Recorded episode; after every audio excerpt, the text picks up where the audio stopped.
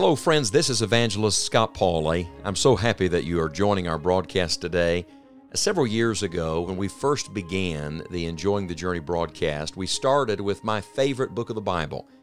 I've adopted it really as my life's study on the book of Philippians.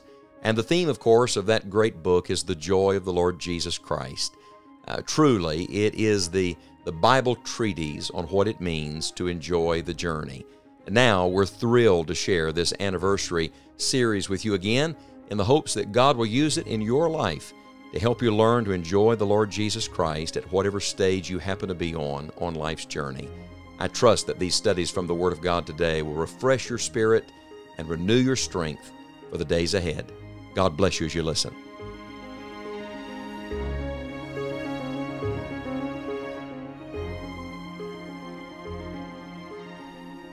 We live in a world of conflict, and I've got to tell you, I hate it. I absolutely despise being engaged in conflict, especially personally. I, I want to get along, do you? Sometimes I meet people who seem like they thoroughly enjoy conflict, but uh, that's not a good thing. Uh, you know, the Bible says at the end of the age, there'll be wars and rumors of wars. That's just a mark of a sin-cursed world that we're living in. And yet it's inevitable. If you're going to do anything, if you're going to do the right thing especially, there's going to be conflict along the way. We've enjoyed our study so much through Philippians chapter one, and there's a note of victory and of joy uh, in the entire passage. But when you come to the end of the chapter, the Apostle Paul says, beginning in verse twenty-eight, "And in nothing terrified by your adversaries, which is to them an evident token of perdition, but to you of salvation, and that of God. For unto you it is given in the behalf of Christ, not only to believe on Him, but also to suffer for His sake, having the same conflict which you saw in me, and now here to be in me." Did you notice the three words? In verse twenty-eight, it's the word adversaries. Notice it's in the plural. Friend, we have an adversary, the devil, there's no doubt. But you're also going to have other people who stand up and oppose you if you're trying to do the right thing. They're adversaries. In verse twenty-nine, the word is suffer. We know so little about suffering today, and yet it's very likely that in our generation, persecution will come over the message of Jesus Christ. And at this moment around the globe, there are people actually suffering for their faith. And then the word in verse thirty is the word conflict. And oh, we're living in a world of conflict. Look at those words, adversaries, suffer, and conflict.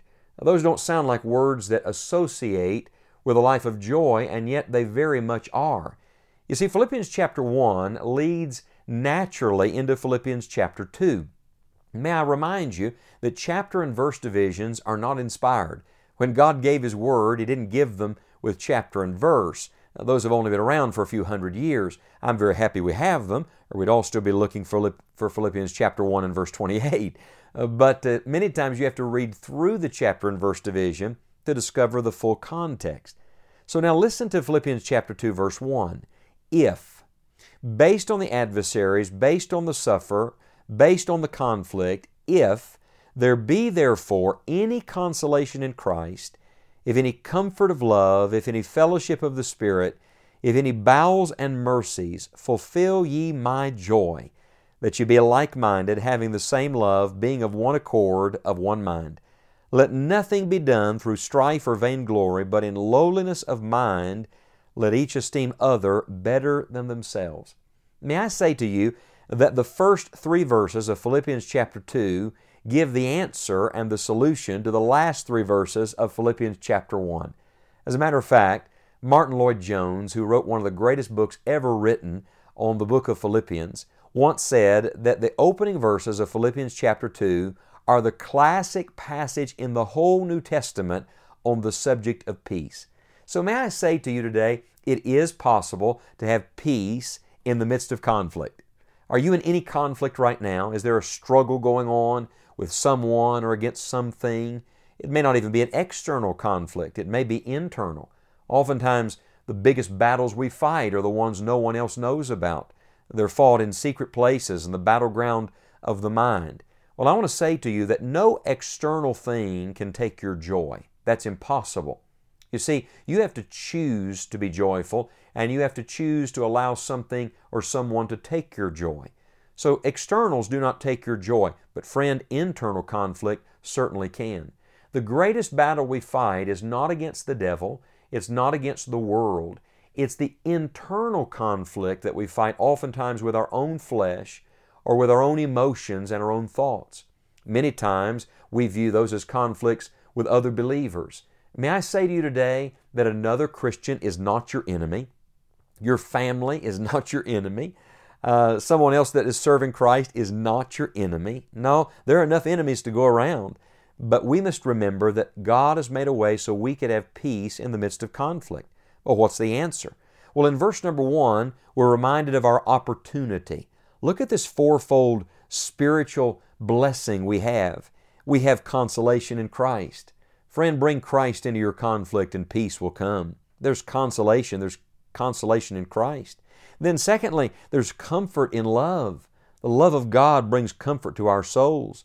Then there's the fellowship of the Spirit. We have access to God in prayer. We have communion with the Creator of the universe. There's fellowship in the Spirit. And then there's bowels and mercies. Those are heart words. Uh, those are deep-seated terms. God is working within us.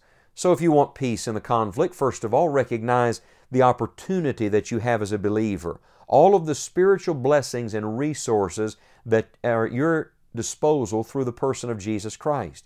Then secondly, not only your opportunity, but remember unity. Listen to verse two, "Fulfill ye my joy, that ye be like-minded, having the same love, being of one accord, of one mind." Stay in unity with other believers. That's where the blessing comes from. Listen to this, one accord, one mind. I don't know about you, I've never met a single person, not even my wife, that I agree on with everything, on every subject. So how do you be at one accord and at one mind with one person? Jesus Christ. Think about what you have in common with believers, other believers. It is the Lord Jesus Christ. Stay like-minded with one another. If you want peace, remember the opportunity you have in Christ. Keep unity with other believers. And then the third word is the word humility. That's verse three. Let nothing be done through strife or vainglory, but in lowliness of mind let each esteem other better than themselves. Friend, don't live with pride welling up in your soul. Don't live that life of conflict trying to make your own way. Leonard Ravenhill once wrote about the author of these words, the Apostle Paul. He said this, "Paul had no ambition, so he had nothing to be jealous about. He had no reputation, and so had nothing to fight about. He had no possessions, and therefore nothing to worry about. He had no rights, so therefore he could suffer no wrong. He was already broken, so no one could break him. He was dead, so no one could kill him. He was less than the least, so who could humble him? He had suffered the loss of all things, so none could defraud him." The way to peace in the midst of conflict is to keep your eyes on the Lord Jesus Christ and all that you have in Him.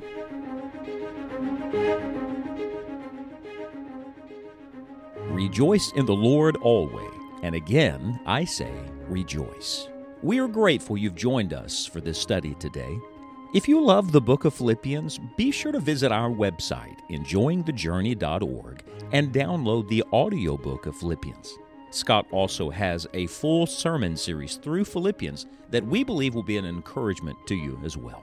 And until next time, may the joy of Jesus help you enjoy the journey.